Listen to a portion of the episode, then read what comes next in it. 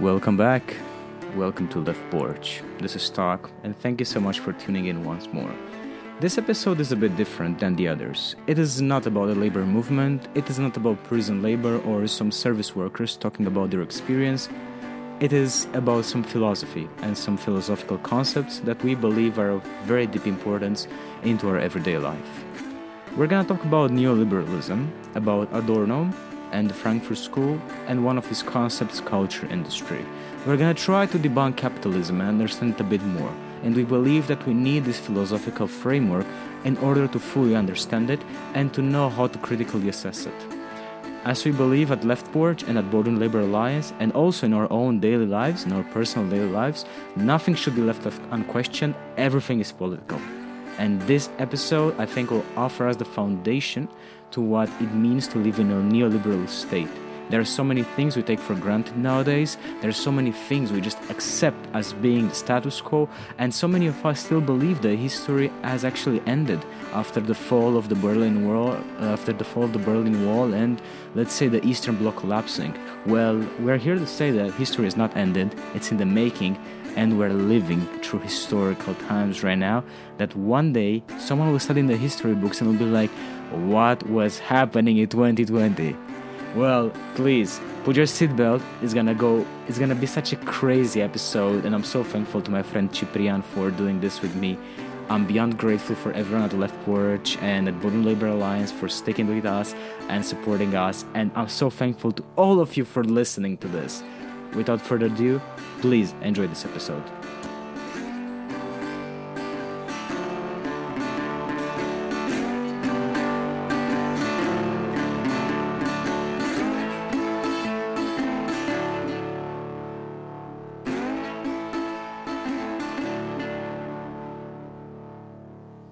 Hello everyone, good evening, good morning, or just have a good day wherever you are right now in the world.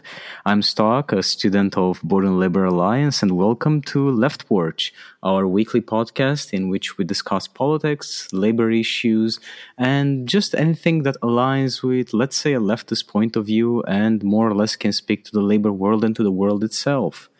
We've started this podcast a while ago, and we haven't yet uploaded an episode, so when you will get this episode online, it might be already like a couple of weeks since we recorded it. But what we try to do is to create a very good quality one, and to get the people first on board, to get our guests, and to have a good conversation with them first. But today we have with us someone that comes from quite far away from the United States. We have a professor that comes from Cluj, and I would actually let him introduce himself and tell us a little bit about himself. Thank you, Radu. My name is Ciprian Bogdan, and I'm from Romania. I live in Cluj-Napoca. Cluj-Napoca is in Transylvania. I suppose Americans know Transylvania. I am a lecturer at the Faculty of European Studies. I also attended the Faculty of Philosophy. I have a master's degree in anthropology and a PhD in philosophy. And I'm very much interested in critical theory and mostly in the work of Theodor Adorno, a German critical theorist that, I know, tries to criticize the ideological aspects of capitalism. Okay, so Theodor Adorno, if I'm right, was he part of the Frankfurt School collective? Or? Yeah, he's part of the first generation of Frankfurt School, together with Max Horkheimer, Herbert Marcuse, Friedrich Pollock, and others. And then you have other two generations. This is the standard narrative. You have, for instance, Jürgen Habermas and others after him. I was asking because I think we stumbled upon Adorno and Horkheimer quite a lot in university, but I also saw maybe another trend with them becoming way more popular those days. I think I see them a bit more in popular media and maybe in critical magazines as well. Do you think that's the case, or? Yeah, I mean, they have this famous concept of culture industry. They were trying to add new level of sophistication to the Marxist narrative, at the same time having also a critical stance towards Marxism itself, to some extent. So culture industry is a concept through which they tried to to point out that culture itself becomes a commodity in capitalism already in the 20th century. And it allows for various forms of social manipulation and reification, according to them. And they have very interesting analysis on how this works, on how cultural products lend themselves, they become part of this capitalist manipulation, if you want. I mean, very roughly speaking, this is something that you couldn't find in Marxism, because they believe that culture is something different than economy and economic processes. But they already saw the fact that culture itself becomes once again a commodity. So we can talk more about that, maybe even give some example, but I know, depending on how you feel about it, or how you want to put the question. So. No, I think culture is one of those aspects with which we're also concerned at our university. That's why I was so curious about it, since we talk quite a lot about, we talk from, I think, maybe a bit of a different perspective. We talk about the culture of white upper middle class New England schools, since we have so many people that come from very rich, we call them old money people, and we have identified some kind of culture around there. But would for example Adorno talk in any way about this type of culture, or is he more concerned with cultural productions such as films, music, or maybe even video games to be more contemporary? Well, according to Adorno, what happens in 20th century is that the old popular culture, if you want, becomes part of a huge industry designed to make profit, and in the same time to make people accept the status quo. So they believe they would go rather for this kind of analysis of movies. They lived in Los Angeles for quite a while, for several years. They even wanted to make a movie, actually. So Adorno, for instance, has very interesting analysis. I mean, on movies, but not only on movies. He has a very, very interesting book, Stars Down to Earth, in which he analyzes astrology and how astrology operates, or generates this kind of reification I was mentioning before. And it's quite interesting. I really recommend the book. So I would say, trying to answer your question, I would say that Adorno is more interested at the macro level. I mean, at the way capitalism generates this cultural industry, and less on the particular cultures. I don't know, this American middle class culture from North America. I think he would say that this culture is already tainted or mediated by capitalism. So I think his approach would be this kind of cultures actually are not able to extract themselves from capitalism, but they are part of it, and they and you should take that. I mean, you should understand them as being part of this totality. I'm not sure whether I make sense, but no, you do. I think I was actually, I mean, maybe it's a bit of a far stretch. I was going a bit back to Marx, I think, when he was saying about the fact that when a consumer engages in an exchange process, he doesn't necessarily understand what is going on. He just, becomes part of that, not voluntarily, but almost involuntarily. It's like the automatic subject creation. I'm curious if it's the same with culture, like you cannot escape capitalism. You will create culture within the limits set by capitalism. And I think the way I was looking at culture before was, and maybe with Hollywood films or Netflix or, I don't know, Hulu, was the fact that there was this concept that was, the way I was thinking about it was being puked and digested on and on. And it was just coming in a different package. That's the way I was thinking. And people were just claiming themselves to be, wow, I'm so revolutionary. Look at us. We have X and Z, but at the core is the same film. Some people fall in love. Maybe someone kills one another. The world is basically almost collapsing. And then at the end, someone comes and rescues the world. And it's usually an individual. Yeah. I have two things to say here. First of all, you were talking about Marx. Actually, Marx has a very interesting analysis, what he calls commodity fetishism, in which he tries to point out that capitalism generates this kind of almost spontaneous ideology that makes us blind about the social production or the social process that generates a certain product. We are, in a sense, blinded.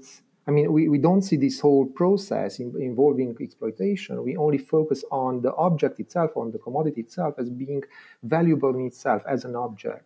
But Marx says that by doing this, we miss a lot of things, namely this capitalist exploitation, this social production behind the process.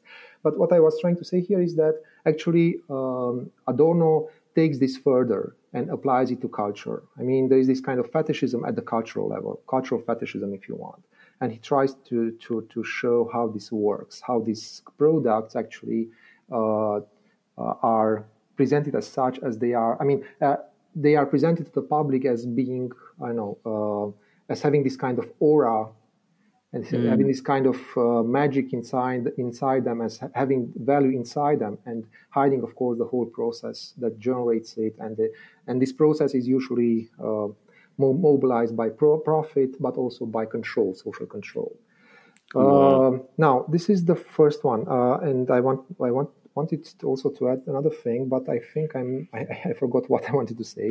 You mentioned something before, and maybe while you're trying to remember it, I actually have something maybe to say about this. I think this criticism of fetishism and this aura we have around objects is so relevant nowadays, since I think 3 days ago, on the 14th of October, there were the Activision Blizzard, the game company that produces World of Warcraft and the latest Call of Duties. Actually, the workers are going on strike, and I think they went and they might still be on strike.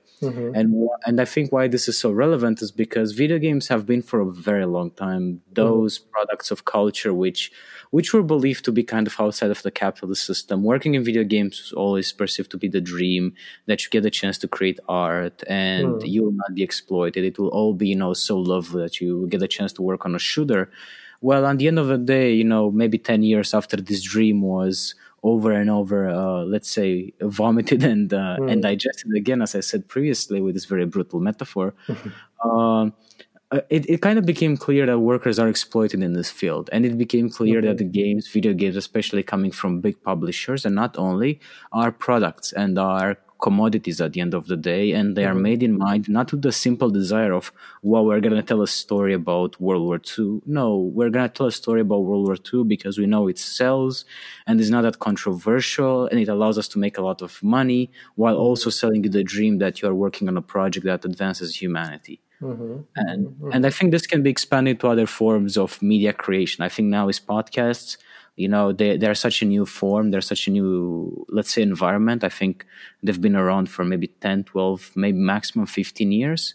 And I don't think we have yet developed a full analysis of their production. And we might still live with this aura that they're outside of the system. They're just so countercultural. But maybe in 5 years, we'll get back that and you realize it's still a product of capitalism at the end of the day. Yeah, you're right. And I remember now what I was trying to say. I mean, I was trying to say that sometimes Adorno, in a sense, I think there is a tendency in Adorno to overemphasize this aspect of, commodity cultural fetishism in the cases. I mean, think about movies, for instance.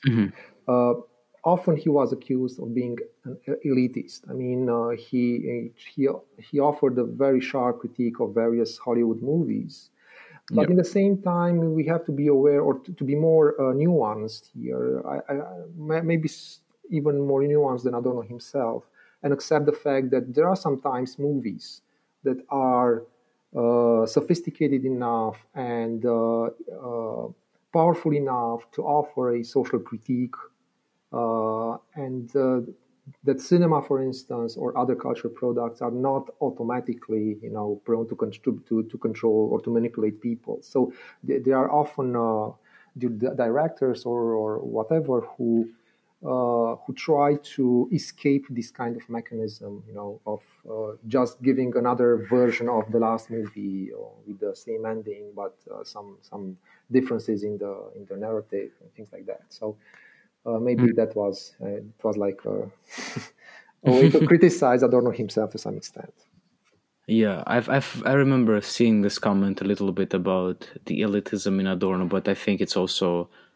It might be a bit relevant to tell that I think he was trained as a musicologist, or he had this very deep fascination, I think, at least for classical music. So and he was actually even was a musician, a composer, but he wrote extensively on music. Yeah, he had a huge knowledge about this field, and he worked with I think Alan Berg, but I don't want to be mistaken. Yeah, yeah, he was.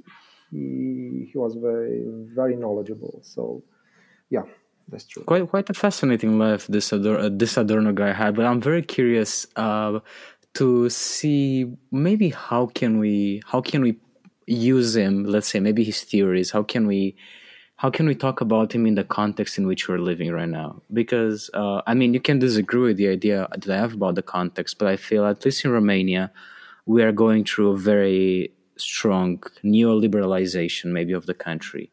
I think the voices that maybe are fighting for social services and let's say a more social democratic approach, I think are very few and are often, let's say, silenced.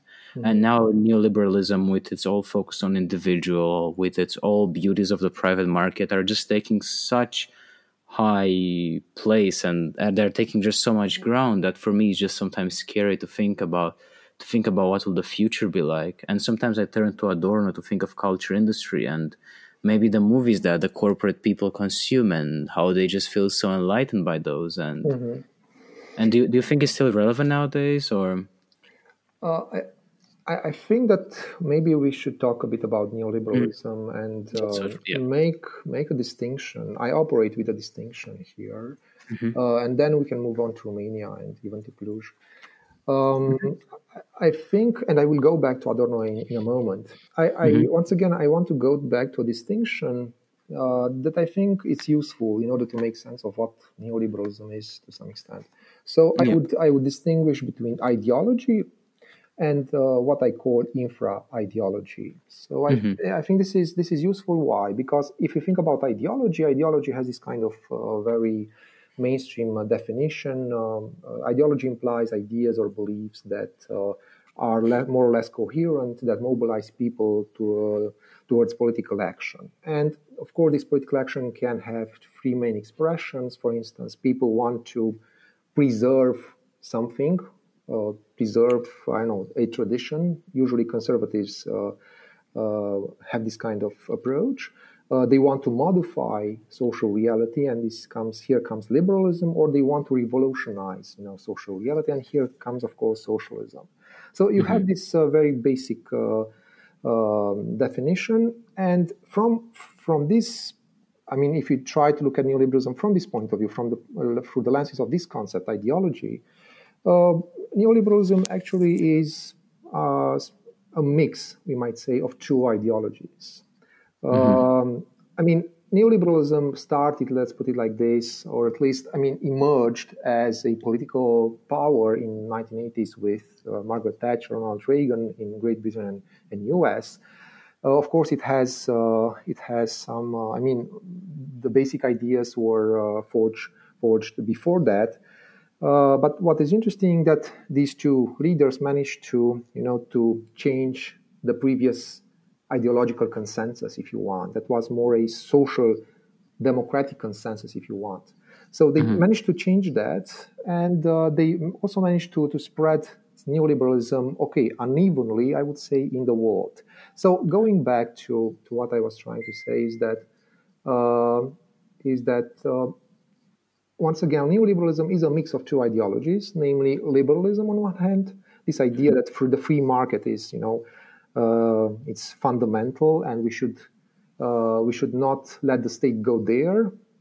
And on the other hand, conservatism, this idea of law and order, this idea that the state needs to preserve the social order against whatever, I know, minorities, people who want to they want anarchy and things like that. So you have this very interesting hybrid between, on one hand, a weak state in economy, for instance, and other social areas like education, healthcare, and so on, and a very strong state in the repressive side. I mean, at the repressive side, with a strong army and strong police.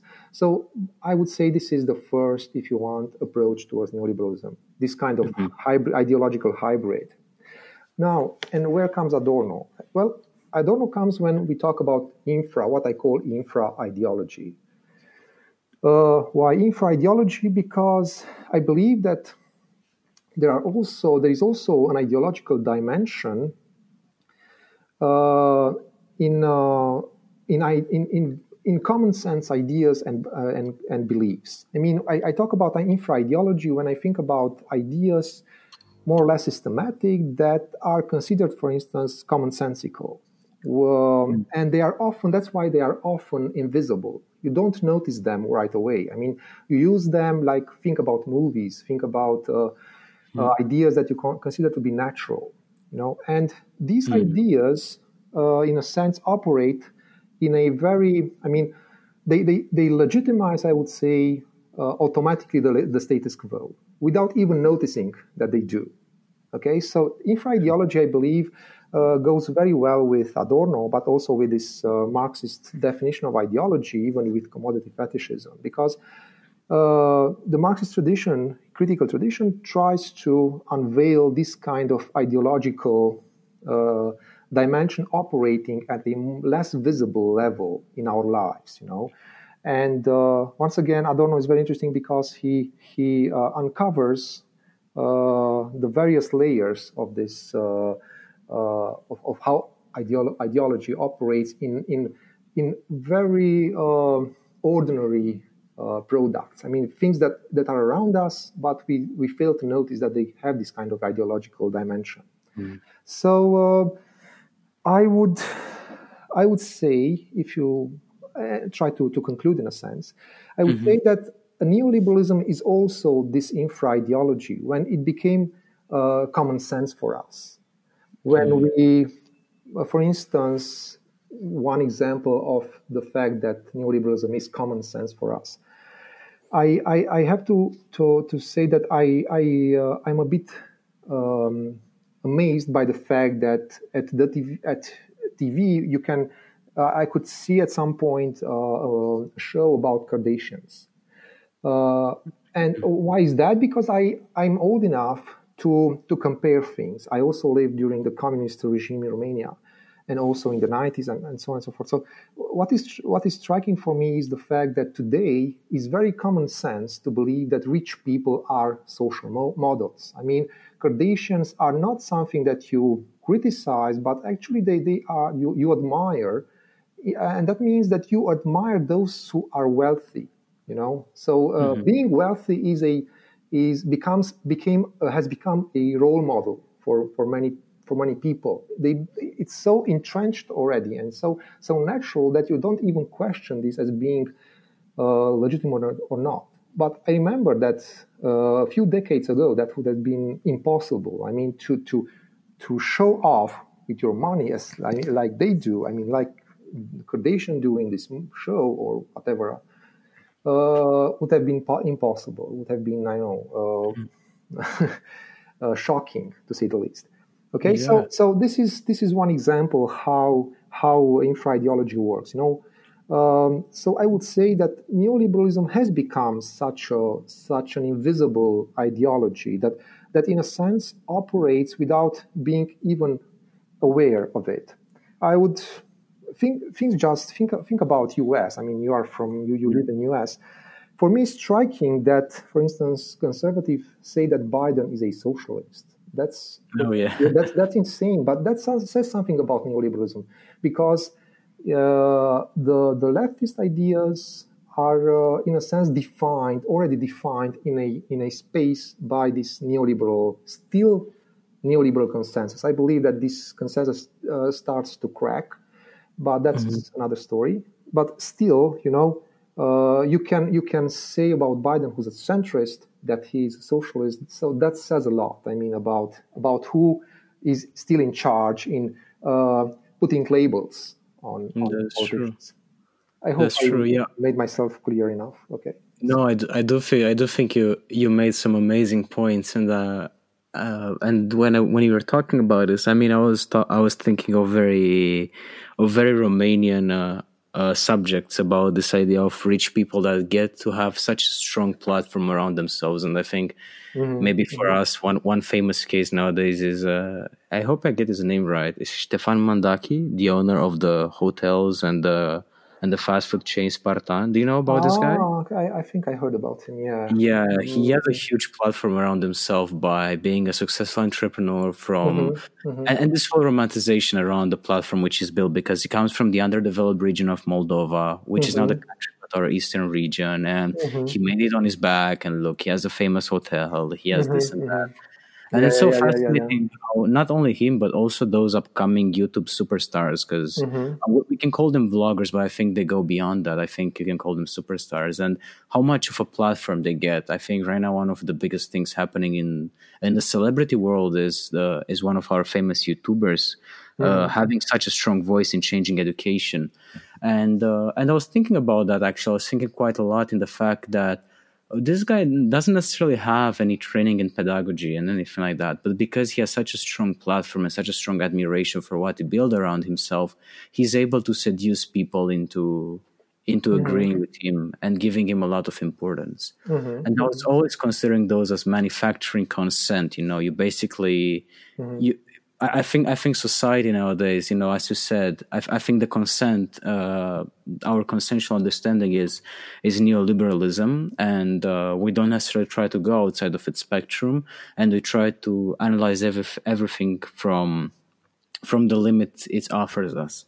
Because I think I could go even further and think of NGOs, for example. The amount of trust we have in NGOs is insane. You know, that's what I keep thinking all the time. I'm like, wow, why do we really trust NGOs so much? What's so bad about the state in many cases, you know? But we keep trusting them because I think the discourse was enforced and reinforced that we should believe them.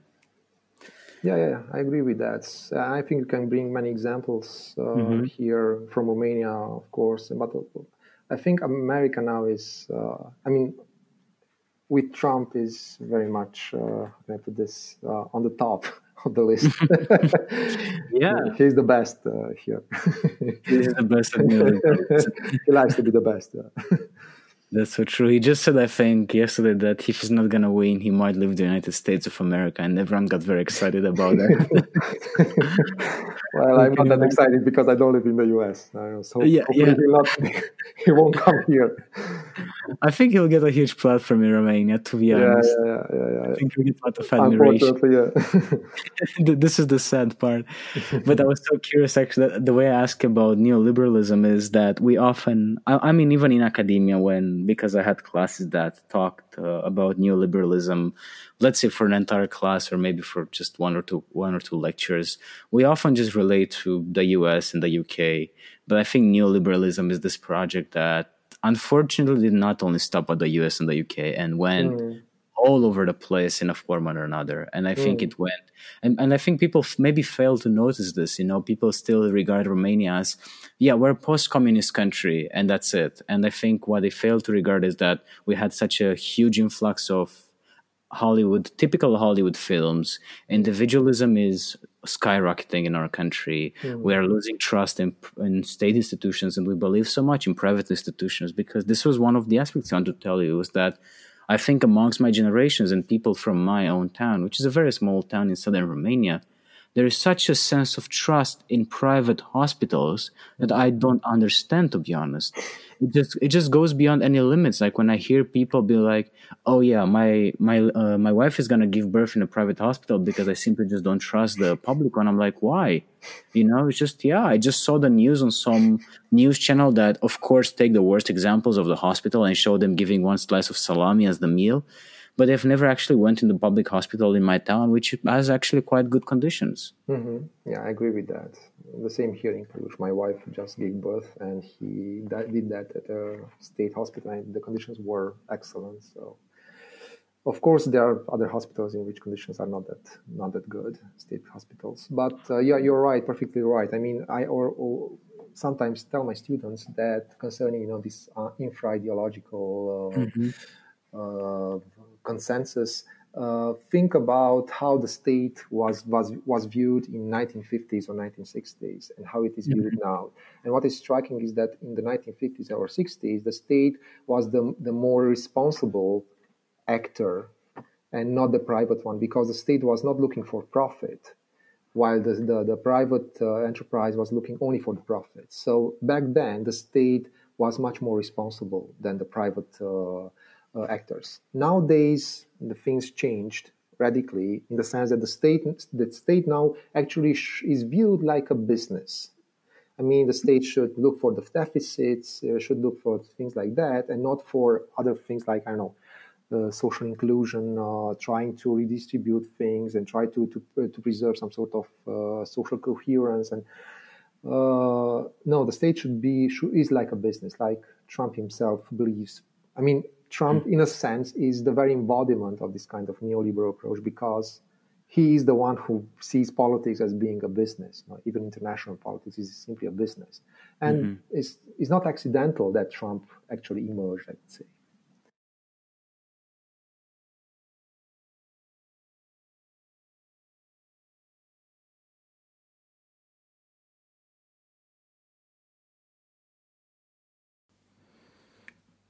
Well, you've made it through half of this podcast. Thank you so much for listening so far, and we hope you enjoyed it. If you actually like this podcast and would love to share the news with your friends, please rate, review, and share this podcast with everyone you know, with your family, with your friends, with anyone you know, even with that annoying neighbor that doesn't give you peace and continuously sends you messages. Maybe this is just a Romanian thing, because we have it. People send us memes and recipes all the time, even though we don't talk to them necessarily, and we sometimes respond with emojis. So rather than responding with the emoji you have on your Facebook Messenger, send this podcast to them. I hope you enjoy this podcast. Thank you so much. It means a lot to us, to the people behind Left Porch and the people at Borden Labor Alliance.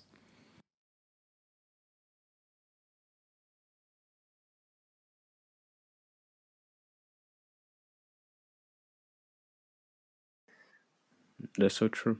I was actually listening to a criticism. I think maybe we should give a shout out to this. I think it was coming from Vox Explained, which is actually it's quite a neoliberal podcast in itself. But they were making this point that when New Labour basically shook hands with the conservatives in the UK and with Bill Clinton all over the ocean, they didn't necessarily only create a new class of Democrats, but they also created a new class of Republicans and conservatives, which were to follow this consensus. And someone like Trump happening is not accidental at all. And people should realize that, because this was one of the aspects of the US election that kind of angered me, in a sense. They're like, well, it's not our present. We didn't lead to the creation of this. America is so much more.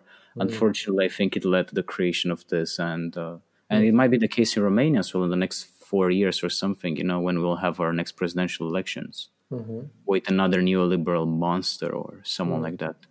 Even though at this point I believe that things change or start to change. Yeah. I really think that this consensus starts to crack, and you can see it all around. I think that this pandemic is the first sign that the consensus starts to crack. And Romania will follow, American other. That's why I look at the American elections, because what happens there will also have an impact in Romania.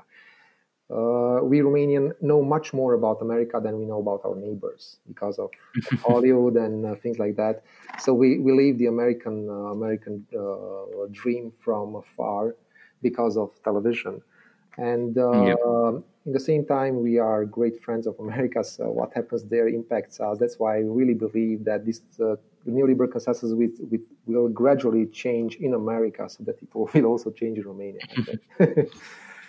No, this is so true. That's I hope it will be this case, to be honest. But one aspect why actually I'm quite concerned right now, and I'm dedicating some of my free time researching this, is actually video games. And I think video games are still underanalyzed as, let's call them, tools of propaganda. And I think inherently they tend to be a bit more conservative, especially the first-person shooters and maybe even RPG role-playing games, which, you know, are based so much on the idea of accumulation and individual prosperity and rankings and so on and so forth. And I think up until we don't develop a criticism of those, which really they occupy a huge part of many kids, especially now in quarantine and during COVID, I think we might be prone to repeating...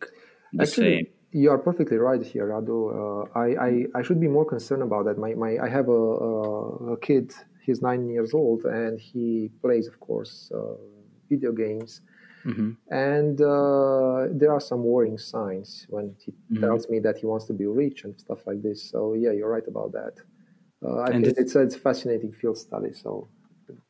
It's very fascinating. Yeah, it's like I think neoliberalism made it possible for it, you know, to create consent around it and to create a status quo without necessarily anyone challenging it. And and even nowadays, when people are talking about politics in video games, because we get some outrageous titles like as Call of Duty Cold War, and people still claim that, oh, this game is not political. Well, it's called Cold War, and this thing was inherently political. I think we need to go deeper into them and understand why is it so pleasuring to shoot people, you know, and who made it possible for that. And yeah, I remember, but now I go back to movies. You know, how many mostly American movies are about, you know, stabbing the others on the back. I mean, how many are about competition and cynicism and things like that. So.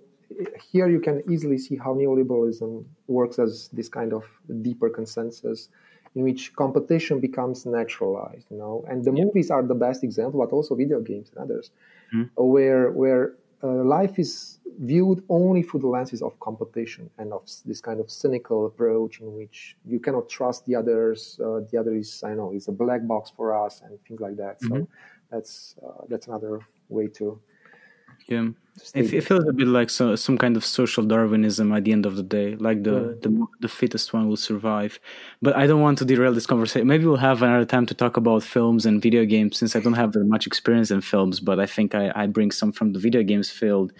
And I would actually love to talk a bit about, let's say, Cluj, which I think I actually saw it defined in an article, and I really need to look for this article to put it in the description.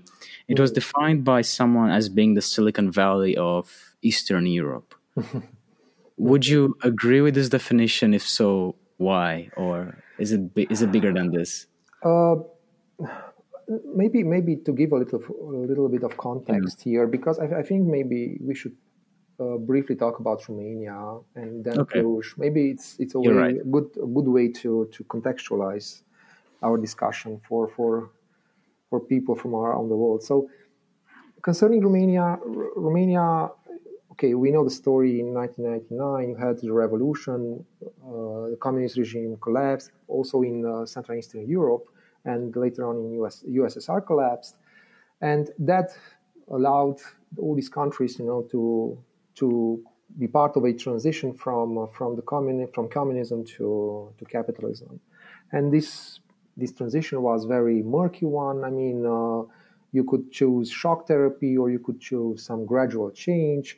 Romania, at first, till 1996, chose gradual change. Romania still opted for a very strong presence of the state in economy, for instance. But in 1996, you have this shock therapy that generated a very important had very important and dire social consequences. I mean, during 1996 and 2000, Romania, the industrial production in Romania fell with 20%, its GDP fell with 6% in 1998, and then 4% in 1999, so on and so forth. The poverty rate doubled. I mean, you can bring all kinds of things here. So after that, slowly, neoliberalism became managed to impose itself in Romanian society. So Romania today, I would say, is a neoliberal society together with countries like Lithuania, Latvia, Bulgaria. That means what? That means that the state tries to intervene as little as possible in economic processes. Okay, this is, I talk here in a more idealized manner, because the state still intervenes into economy. But still, I mean, the belief in the market is supreme in Romania. And you can see this kind of neoliberal approach in the level of inequality in Romania. Romania is one among the most unequal societies in Europe. And the social exclusion is also very high. I mean, I think we are the second one in the European Union. So 30% of our Romanian population is at the risk of being socially excluded, I mean, because of this inequality. Can you provide us with just a small definition of social exclusion? I mean, that means you are because you are very poor, you are basically excluded from all the benefits of social life. I don't have a better definition here. So it simply means that you are so poor that you do not enjoy, the things that the majority still enjoys. I mean, I don't have a better definition. I think there is a better definition than I set here. So sorry for that. No, I think it's a perfect one. Thank you. And so this is the neoliberal approach that imposed itself in Romania. There are other examples. For instance, in Central and Eastern Europe, there are other countries that didn't go this way or haven't gone this way. Like, for instance, Slovenia. Where Slovenia has a very low level of inequality, precisely because they allow the state to be a very big, an important part of economy. And that's why you have a much more... much lower level of inequality. And the same goes, to some extent, when you think about Hungary or even Slovakia in Central Eastern Europe. But there is another thing about Romania, and I would very briefly talk here about Romanian intellectuals.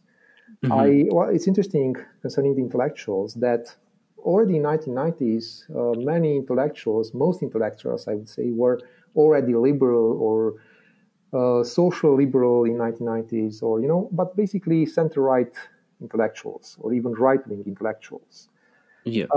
And at some point after 2000, I would say the Romanian society slowly caught up with these intellectuals and became or internalized this kind of neoliberal ideas. Okay. There is an interesting example. I once wrote an article about a famous Romanian intellectual called Horia Roman Patapievich, who in the 1990s, he wrote several books in which, in a very brave manner, because we in Romania in the 1990s, to say those things was pretty daring. He considered himself to be a pro-capitalist and a libertarian. I mean, He did that in a very blunt manner. And he was pretty criticized in that period. But already in 2000, he published a book called The Recent Man, in which basically tries to justify capitalism, tries to put together capitalism and theology. So he tries this kind of trick of, he doesn't automatically justify capitalism through theology. He says capitalism is a mundane thing, while theology is out there for whatever. But still, there is this kind of sense that the two work together. These are meant to go together. Capitalism and religion. And if you look around, well, when Patapievich wrote this text, many people were more suspicious. But if you look around now in Romania at the public discourse, what you will find is that many of his ideas actually were already internalized, accepted by many people. Even if you look at TV and things like that.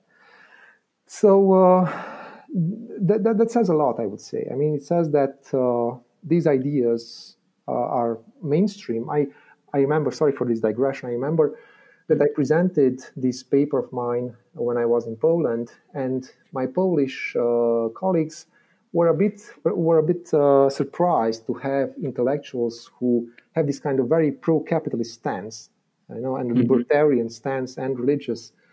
They didn't have that in Poland.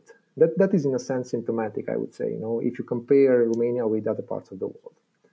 Okay, so now maybe we can talk briefly about Cluj and say something about it. I only wanted to, in a sense, to have this larger context, because otherwise Cluj was like an asteroid or some sort of I just want to say thank you for this, honestly. I did a mistake of asking you about Cluj straightforward, but I think this introduction about Romania was fantastic. And if I may say a word, I'm just new to the academic field. I'm in my junior year of undergraduate, which is the third year. So I'm still far away from actually pursuing a PhD or becoming a professor or a lecturer. But when I come back to Romania and I look at Romanian intellectuals, and by intellectuals, I do not mean professors. I just mean a well-established class, let's say, kind of separate, kind of ruling, trying to create some consensus. I often see those very religious, very almost fanatic values and this strong sense of capitalism equaling liberty. And I mean, probably this was actually the famous case of... is his name Mihai Șora, our famous philosopher, and the advertisement for the big retail store Emag, which said liberty every day, and now that's their slogan actually, and it's just so weird to witness that.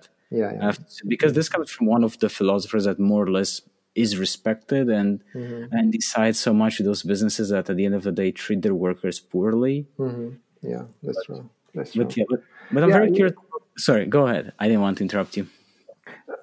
No, I didn't want to add anything here. I just wanted to move to talk a bit about Cluj. Yeah. But okay, so what about Cluj? Well, Cluj is the second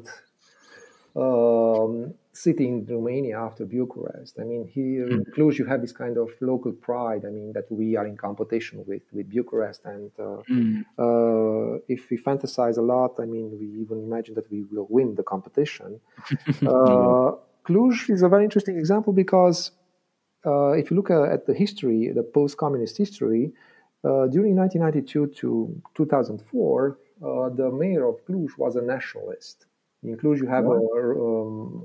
you have a Hungarian minority, and during that time, you know, there was this ethnic tension between Romanians and Hungarians. And Romanians voted for Gheorghe Funar, who was a nationalist, basically, had a very aggressive nationalist discourse. I mean, almost pathological. And after that, in 2004, you have. The mayor, I mean, you have Emil Boc as mayor with some interruption. And that already, in a sense, was the sign that Cluj became, transformed itself from a nationalist, I mean, a bastion of nationalism in Romania to a bastion of neoliberalism in Romania, I would say. Because the new mayor or mayors at some point realized that Cluj is has a lot of potential because it has a very strong university. And it managed to attract a lot of young people. Also, they managed to attract foreign investments, IT developers, and things like that. And nowadays, Cluj, in a sense, has become a model city for Romania. I mean, if you look at the newspapers in Romania, you will see that Cluj is ahead of every other city. I mean, it's the avant-garde of development because we implement the concept of smart city. We have smart streets. I don't know, all kinds of smart things. Because we have cultural events like Transylvanian Film Festival and things like that. So it has this kind of very rosy image around in the public discourse. Once in a while, we have a more critical article, but usually Cluj is seen as being the best place to live in Romania. But of course, this hides away many problems. I mean, the city has the highest rents in the country, has the highest prices for houses or apartments. You have places where the Roma minority lives in extreme poverty, like, for instance, Patarut. The mayor or the administration did not try to intervene and to redistribute or to construct houses for these people, leaving all to the market. And of course, the market is not interested in these people because they don't make profits out of it. So I think it's symptomatic for Cluj nowadays. what an article said about it. I mean, they compared Cluj with San Francisco. And for me, it's very interesting because, like San Francisco, you know, at least from, I mean, this is the how I think about San Francisco. San Francisco was, you know, the bohemian city in America. Exactly. Where artists went and they lived there. And it was a very, I don't know, it was a city that welcomed people that were not necessarily rich, but they were creative. Okay, and nowadays things radically changed. At least maybe you can add something here, Radu. I mean, I probably know more than I do about San Francisco, but in a sense, Cluj is in the same situation. I mean, it has a very strong university. It has a lot of students, but in the same time, you know, the life is much more expensive than in other parts of the world, parts of Romania, and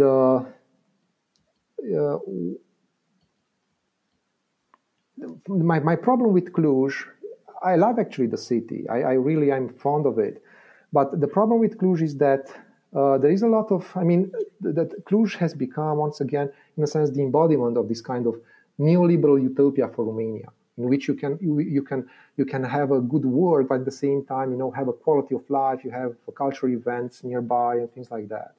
And the problem is that you, by projecting this kind of rosy image, what you forget is that many people in city live, barely survive.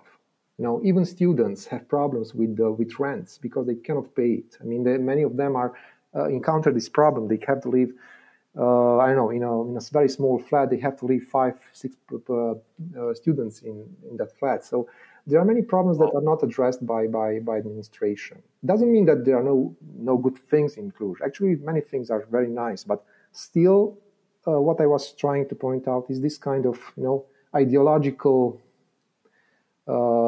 operation present here, in which you present something but you exclude something else. That's very true.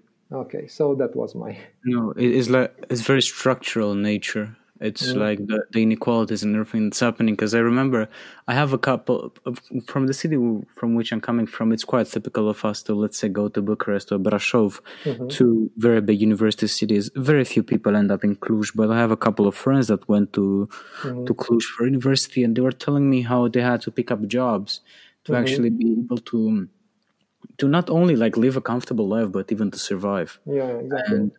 And there was this whole, I think we're going back to the whole neoliberal approach of, look, ma, I made it, you know, finally, like after so much striving and after almost collapsing on the floor in the kitchen where I'm working, I'm finally here.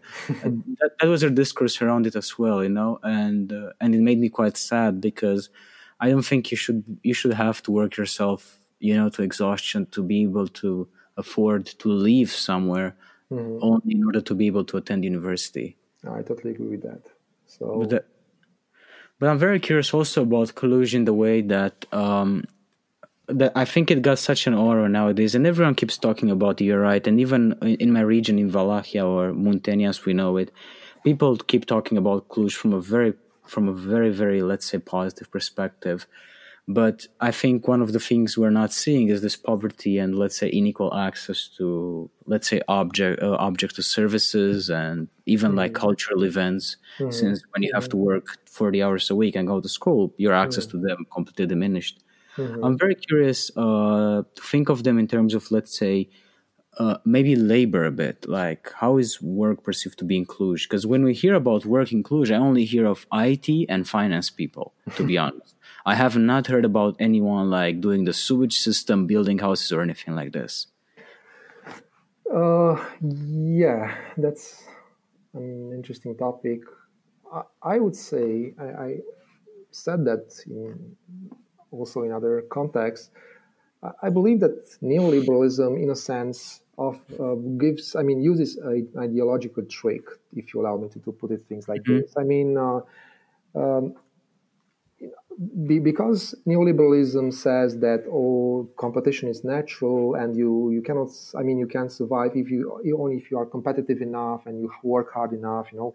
This ideology if you only stay here, I mean, only offer this this kind of ingredient, if you put it like this, that would not be enough, you know, to be to seduce people. What you need is to transform work and working hard and competition into something very positive, you know? And I think neoliberalism does that. I mean, basically, neoliberalism is about saying that, okay, you work hard, but work actually is fun. Well, work is nice to work because you develop as a personality, you know, it's you become more creative, you and so on and so forth. You know, the discourse, you know, and all this self-help literature is about some work. Of it is about that, how to evolve as a person by, you know, being more competitive. You are able to, if you meditate a bit, you can be more competitive and things like that. So 10 minutes of the question and the problems are basically gone. And I think this kind of approach is also related, at least in Cluj, this is very visible, to, you know, the fact that the West, but in Cluj is also present this tendency that industry is no longer, or is in a sense become secondary by comparison with IT or virtual technology, you know. What I'm trying to say here is that neoliberalism, at this point at least, tries to only focus on this kind of jobs that seem more creative, more fun, you know, and exclude all the jobs that are repetitive, boring, hard. You know, they don't bring any kind of any kind of development for the individual. Like, you know, you work in a mall. How can you develop as an individual there? I mean, it's nuts. And they simply go for that. I mean, work because work is fun. I remember this Hollywood recipe. I mean, when they try to have an interview with a star or with an actor, they usually said that they had fun. That stuck in my mind. I mean, in a sense, it's is interesting as an ideological, ideological thing. So, the problem with Cluj once again is that it hides away. I mean, the fact that most of the jobs are not fun and creative. Not even those in IT are like that. I mean, I think very few jobs actually have this quality of being, of allowing you to be creative and also have some fun. I would say that I'm among the lucky ones because, you know, I can read books and write, but not. I think IT is not among that. But the discourse is that, you can have that kind of job. And I think we have to criticize that. I think that needs to be criticized. No, definitely. I find myself reproducing this discourse quite a lot, and I think, maybe I'm distancing myself a bit from the Marxist tradition, but I think an introspection is sometimes needed for people to understand why they're saying certain things. And it's quite sad, actually, because I realize, coming from such a small town, my town has around 15,000 people at maximum. It's post-industrial town. Most of the industry is gone, basically. Cultural attractions are only now starting to appear, more or less. So if you don't have a job in my town, there is a high chance you might end up gambling all your money or drinking all your money. And for so long, I think since 1989, my parents have been saying this to me. Jobs have been like ways of saving people, basically. It was like the Salvation Army, you know? Jobs were there to offer you a new life to, even though that life was not necessarily a lot of quality, because those people used to work, I don't know, as making clothes, for example, sewing or weaving or something. But it offered them the chance not to throw themselves into alcoholism or into gambling addictions. And it's unfortunately sad, because I think there should be... I think maybe I'm also a bit optimistic in this, but maybe when there is a strong state with a strong emphasis on culture and culture outside of work and also for leisure, I think the prospect of falling into those bad habits when you don't have a job are diminishing considerably. Yeah, I agree with that. I mean, having a job gives you dignity, not only money. And but when the public discourse is that, you know, your job is worthless, or is not worthy enough if you compare it with other jobs, and well, that dignity, you know, vanishes because you are not, you want something else, and you okay, I think you got the point. No, I do. I did, but it's an interesting conversation because I'm a big reader of this financial magazine in Romania. Maybe it's like the equivalent of Wall Street Journal in the US, Ziarul Financiar. Mm-hmm. They have a huge discount for students, and I tend to read it daily. And one of those, I think, a couple of days ago, they published a table in which they showed which are the highest paid workers in Romania, and then which are the lowest paid workers in Romania, and then, of course, you get the IT people, you get entrepreneurs at the top, and then you get like the gas people, you know, that is still like this field that has kind of a high wage. But I was always considering how the IT people are always regarded, especially by parents in my generation, that think that, wow, you must get into IT, it pays very well, it's a very dignified job, and you must not get into the hotel industry. And accommodation and I don't know how do you call that industry, which basically pays so little and completely, you know, breaks you as an individual. And it's very I agree with that. But Ciprian, I think we're approaching the 1 hour mark, but I honestly think this conversation is not ended at all, and maybe if you have some time in the future, we would love to have you again to discuss maybe even more abstract notions, you know, like neoliberalism and school, because I think that's one of the fields where neoliberalism is making itself heard the most, in schools. And I think nowadays you see such a huge surge of people putting their kids through private school, private kindergartens, private middle schools, private high schools, and I'm like, why, you know? Yeah, for sure. I mean, yeah, that would be interesting to discuss about.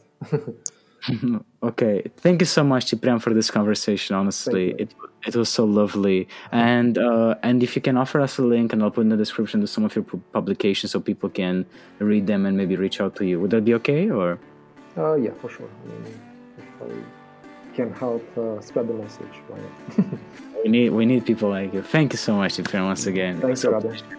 This was Left Porch Podcast, a podcast hosted by students from the Borden Labor Alliance. Up until next week, I hope you all have an amazing, amazing time, and let's criticize neoliberalism together.